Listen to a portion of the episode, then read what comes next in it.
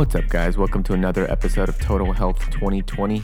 This is going to be the first episode of a series I'm planning on doing on trying to help with weight loss and my kind of fitness journey and helping you guys along that same path. And so, hope you guys enjoy this episode. Hey guys, thanks for tuning in. Hope you guys enjoyed that little kind of change in beat there. I'm thinking about changing the beat every few um, podcasts just because it's fun to make, and I realize there's a lot of kind of different things I can do with the software. So, um, like I mentioned in the intro, the first thing I kind of want to talk about today is how to kind of set a weight loss plan, a fitness journey. Uh, I'll kind of take you guys a little bit through my fitness journey, how I did it, why I did it, things like that. But I think this episode is going to be the first in a series that I'm trying to do. Um, essentially, I think there's a lot of kind of different things that go into planning either weight loss, weight gain, whatever it is your goals may be. And I think it's important to kind of take it systematically, one step at a time, figure out what exactly you want to do, figure out why you want to do it, and um, kind of go from there. And so I think this first episode is mainly going to be about goal setting. Um, that's something that's very important. I feel like um, no matter what it is you're really trying to do, is being very clear, specific with what you're trying to achieve.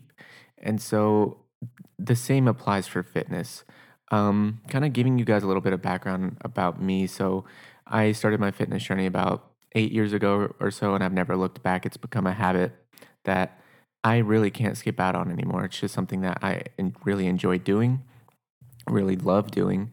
And so I kind of wanted to share that with you guys and hopefully um, at least give you some background about how what are some different kind of kinds of things that you can do to at least get started if that's something you're interested in doing. And so the first thing I definitely think is very important in trying to gauge and trying to understand about um, whether it be a fitness journey or anything else is really being specific with your goals and trying to figure out what your motivation kind of is. Like, are you trying to lose weight for you? Is it something you've really wanted to do, either to live a healthier life? Um, maybe you want to live a longer life to spend more moments with your family. Maybe you want to be a little bit healthier um, just to lose weight and be more confident in your own body. Um, and so these are all things that are definitely important to kind of think about why it is you want to do what you want to do, because ultimately that's going to shape our motivation going forward. And it's going to make it easier to measure our goals and progress along the way. And so going back to kind of how I got into uh, my own personal kind of fitness journey, I started off later on in high school, early on in college, and I kind of got injured quite a few times back in high school. Um, I tore a ligament in my knee. I had some kind of like neck problems and things like that. And so initially for me, I started getting uh, started working out kind of as a rehabilitation method to kind of build myself back up to where I was at least, just so I can participate in sports and things like that. But ultimately, I fell in love with it, and it's translated into a lot of different aspects in my life. It's definitely helped with my own confidence and um, body image and things of that sort. But it's really taught me a lot of different principles that I think are applicable to any aspect of your life in terms of discipline, self motivation, um, and really just set, setting goals, setting habits, and being consistent with them. And so I think it's important, again, to kind of figure out what exactly it is that you want to achieve in your own fitness journey, if that is something you're interested in. Um, and so, and the reason I think it's important is because weight loss is very difficult without some kind of plan, without some kind of goal, without some real structure in your routine.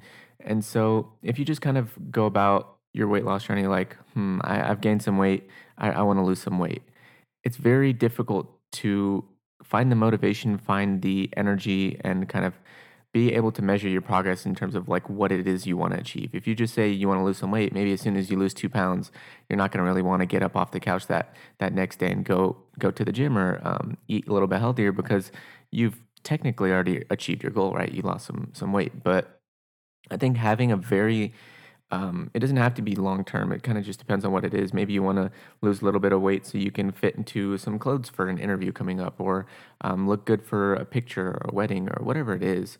Um, you can have your own goals, and that's totally fine. But in terms of really making a change in lifestyle and being consistent with your progress, if this is something that um, you want to do kind of long term and have a more um, lasting or meaningful impact, then I think it's important to kind of um, figure these things out. And so, ultimately, there really is a science in goal setting. That's why I think I might make this episode either a little bit longer or make it into two. But really talking about goals, um, there's been a lot of studies that try to show how exactly you can build your goals to make them more achievable, how it's easier to kind of measure your progress and things like that. So there was a study that showed that in two groups of people, if you took one group of people and they just said they want to lose weight or they want to exercise, and you took another group of people and they specifically said, I am going to partake in 20 minutes of exercise, of a very specific exercise on this day, at this time, and at this place. Um, and naturally, you'd kind of expect that that more specific group tended to achieve their goals a lot more than the other group because one they were more specific two they had a plan going forward so that it didn't it's not another barrier for them to be to have to think about, huh, like where am I going to go work out? What am I going to do? Because everything's already planned out for them. Everything's already mapped out for them. And so making those barriers smaller, um, kind of taking away some of that inertia towards making changes, one of the easiest ways to make change. And so that's why it's important to build habits. It's important to be specific and kind of plan out what you're going to do because it makes it easier to do that thing. And so that group of people were two to three times more likely to exercise than the group of people that didn't really have a plan kind of going forward. Um, in addition to that, it's important to kind of develop different kinds of methods of rewards or punishments or whatever it may be to help yourself be more consistent. And so, say for example, you want to um, lose a little bit of weight or something like that, and you want to kind of determine goals about exercise and things like that. Maybe you want to say, I'm going to work out at least 20 minutes, you know, tomorrow doing this ex- exercise, and that's going to be your goal, right? Well, as soon as you hit that 20 minutes, you're very likely to stop because you've hit that bare minimum goal. You've technically hit your goal and now you're done, right?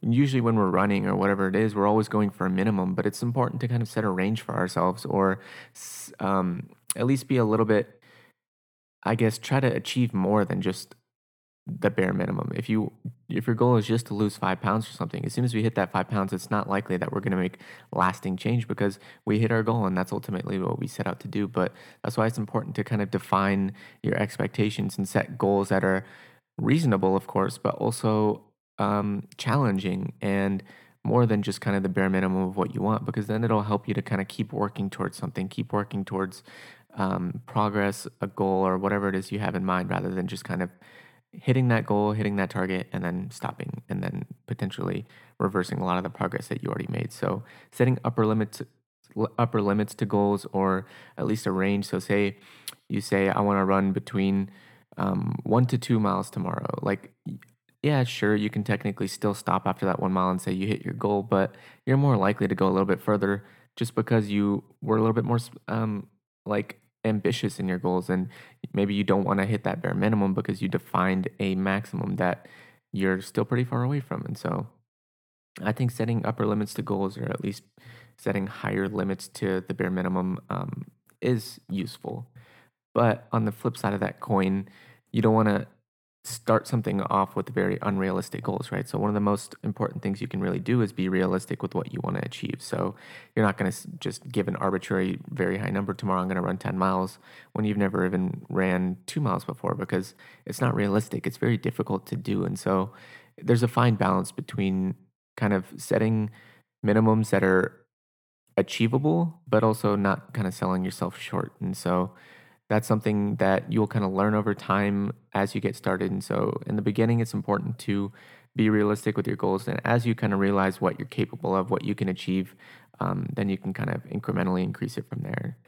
And now, going back to that idea of rewarding yourself for helping kind of maintain consistency via some kind of method, um, there's two kind of methods that personally I never really thought about, but I, I was kind of looking up different, researching different things for this topic, and I thought these were pretty neat tricks. And so, um, and I realized that a lot of companies actually kind of employ these tactics as well to kind of get their audience or users more engaged.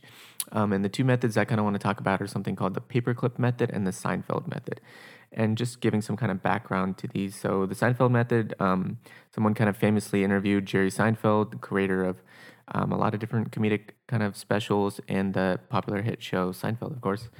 And they kind of asked him, like, how is he able to maintain such a consistent um, program and program that you know between episodes there wasn't a lot of variation in quality content and things like that and for him his idea was not so much like, you know, Monday he didn't find any inspiration, so he didn't write down a lot of jokes, and then all of a sudden Tuesday he had a stroke of genius. No, that wasn't really how he went about it. Every day he challenged himself to write jokes, no matter how good he felt that day, no matter how good his ideas were, whatever it was. As long as he did something, as long as he was consistent, he would write it down. Okay, Monday I wrote down this many jokes and I accomplished my goal for that day. Tuesday I did the same thing. And he would kind of keep a streak going essentially. And not breaking that streak was very rewarding to him because I think as humans, we're creatures of habit, we're creatures of nature, and we kind of um, we feel great when we kind of see that number going up. Okay, I went 15 days without breaking this streak, and it's kind of addicting and rewarding to keep that going. And so, a lot of different companies kind of employ this. Like on Snapchat, they have Snapchat streaks, and so you want to keep snapping your friends because you don't want to break that streak. And there's a lot of different kind of kinds of ways to think about it. But I think if you keep track and you write it down somewhere, you make it very visual. You have visual cues of okay I did this thing today. I wrote it down. I crossed it off a list. Um, I crossed it off my to do list. It's very, very rewarding, and that can kind of help you keep on um, maintaining some semblance of consistency and uh, consistency with your, your goals. And so, if you have a goal of working out, you know, every day for 20 minutes, if you make a list and you kind of write down, okay, I worked out Monday, I worked out Tuesday, and you cross it off, or whatever it is, however you kind of want to keep track of it,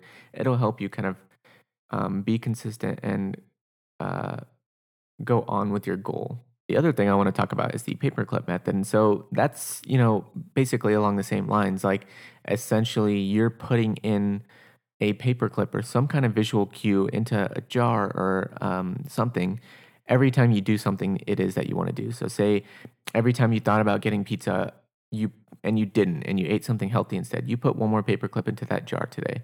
And as you see those pile up again it's a little bit addicting it's rewarding to kind of see yourself making this progress. Similar kind of thing goes along for like piggy banks or something like that like as you start saving up it becomes more enjoyable and pleasurable to save up more because you're realizing that you're achieving these goals you're building towards something and it's very visible rather than just kind of like an abstract okay i gave myself a pat on the back today and you know that's it. And you kind of forget about it because now every day you're reminding yourself of your accomplishments, of your successes, and it'll help you kind of maintain um, consistency that way. And another thing that I think is very important um, regarding achieving goals and being consistent in that uh, regard is developing a appropriate choice architecture. And what that essentially means is as you know, kind of humans, we have almost unlimited choice in a lot of ways. And that's what makes life difficult sometimes. When we have a lot of options available to us, we're often going to choose the easiest route or the most rewarding route, whatever it is. And sometimes that can be difficult because we're human, right? Like we don't want to necessarily go down uh, go up like 10 flights of stairs when we can take the elevator. We don't always want to choose the hardest path because it's easier to have that kind of immediate gratification than those delayed benefits that come with a lot of the things that are great for us in life. And so, developing a choice architecture where some of the more difficult things are actually easier for you to do, then some of the easier things can make your choices a little bit easier in a sense. And so that may sound confusing, but let me kind of make sense of it. So, if you want to go on a diet and your house is like stocked with Oreos and chips and um, sodas and all these kinds of things, you're very unlikely to reach and go make yourself a salad, right? Like it takes more time, it doesn't taste as good, and you're not going to really see any of that those benefits from the salad for quite some time potentially, right? And so we're going to naturally kind of reach for those easier, um, more gratifying options. And so developing a choice architecture kind of just means making harder choices easier for you. And so if you don't keep any junk food in the house and you only have healthier options, then it obviously becomes a little bit easier to make those healthier options, if that makes sense. And of course, I'm not saying kind of like just devoid your life of pleasure. Um, there, again, with as with anything in life, there has to kind of be a balance. But keep less junk food in your house. Keep more healthy options. Um, make it more difficult for yourself to get the junk food if you want it or in the house. Make it very far away, and you have to kind of go all the way upstairs just to grab one Oreo, or you can reach right into the pantry and grab some um, something a little bit healthier.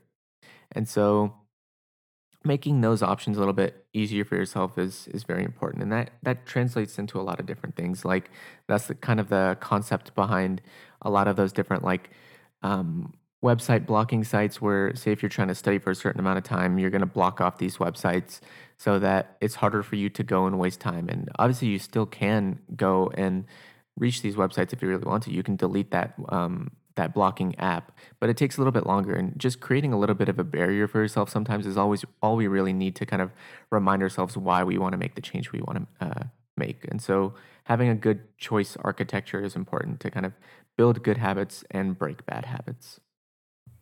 And so another way we can kind of take this one step further is developing kind of repercussions for things that we do. And so along the same line, like we're generally going to take the path of least resistance. That's just kind of who we are as humans. And so having some kind of repercussions for, I guess, like going against whatever it is you want to do. And so, for example, you have to kind of make rules and limits for yourself. And this may seem extreme and not everyone has to do it. Even I personally don't do it um, just because I've kind of found other ways to kind of approach things. But just depending on what works for you. And so if you try some of like developing a good choice architecture, you try um, the paperclip or Seinfeld method, and those don't work for you, you can try being very consistent with like I guess punishing yourself for negatively reinforcing bad habits. And so if every time you eat an Oreo, for instance, you have to do 20 push ups. Um, doesn't sound too terrible, but if you make that kind of promise to yourself and you stick with it, and that's the key, you have to kind of stick with it.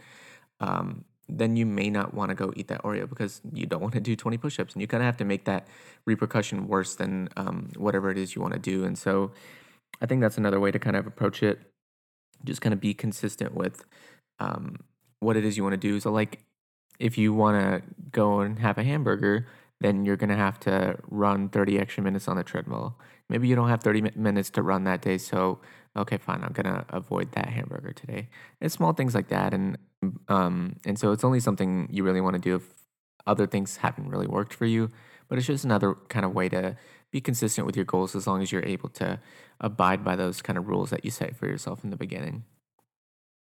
Um, another way to kind of help set goals for yourself and help build good habits is to opt out instead of opting in. And so, what does that mean? And so, there was a famous study um, done quite a kind of while ago that um, you may be familiar with. And so, it was a study on organ donation. And so, I think it was in Great Britain where they kind of automatically they were studying kind of like how automatically putting you into a kind of presumed consent for organ donation would increase the rates of organ donation. And so essentially, it was an opt out method into where, in order to not donate your organs after some kind of, um, you know, a fatal event or whatever it may be, you would have to, like, someone in your family or someone would have to kind of call and say, hey, I don't want my son or daughter or significant other donating their organs, rather than having an opt in system where you are presumed not to want to donate your organs and someone has to say okay yeah we want to go donate our organs. And so it's kind of a weird topic and um, it may make sense but this is something that a lot of marketers take advantage of. It's just kind of a system where sometimes it, opting out can sometimes be more effective than opting in. And so what does that kind of mean? Um, essentially instead of saying okay like tomorrow i'm going to go sign up for a gym membership and run um, one mile right then when tomorrow comes around, it's harder to kind of get up and go and do that rather than when you have the motivation today, you go and set an appointment. You already buy the gym membership in advance, and then you say, okay, at tomorrow at this time, I'm going to go run that one mile. And then now, once that next day comes around, it's harder for you to back out, lose that money, miss an appointment than it is to kind of start one up and set that up. And so that's kind of along the same premises of that same kind of like opt out, opt in strategy. And it's just some another tool in your arsenal that you can use to kind of maintain some more consistency and be more um, habitual with your habits. And so I think this is where I will stop for this episode. Um, this is just kind of like a general kind of sense of how it is you can kind of set up and maintain achievable goals, whether it be related to fitness or weight loss or not. And again, I'm by no means an expert on this, but it's just I'm just giving you some kind of tips that I researched on and some tips that I've used in the past to be a little bit more realistic with myself and um, maintain more consistent kind of goals. And in the next episode, I'm to delve on this a little bit more and talk a little bit more about weight loss in particular, how you can use a specific kind of systemized um, strategy to have goals that are specific, measurable, attainable, um, realistic, and kind of um, in a specific time sense so that it's easier for you to achieve them. And then we'll kind of go about different obstacles you may be facing uh, in, in achieving your goals. And so, just to kind of recap some of the things that I talked about in this episode, um, weight loss or whatever it is you're doing is always more difficult without a plan. So, it's important to have a specific goal in mind, be very specific and reasonable with that goal, um, define upper and lower limits for your goals and how you're going to achieve them. Um, be consistent and kind of have a method of rewarding yourself or punishing yourself or whatever it may be to maintain consistency with that goal develop a good choice architecture, and um, potentially having repercussions or something uh, holding you back from breaking your bad uh, your habits, and ultimately trying to kind of trying to either opt in or opt out of your goals and strategies that you set up for yourself, so that it makes it more difficult to um, stray from whatever it is your goal may be. And so I hope you guys found this helpful. You guys could have been doing anything with your time, and I really appreciate that you decided to spend some time um, listening to me. And I hope it gave some kind of value. And I hope to keep on kind of bringing you guys um, useful information in the future episodes. So thank you so much, and I hope you guys have a great day.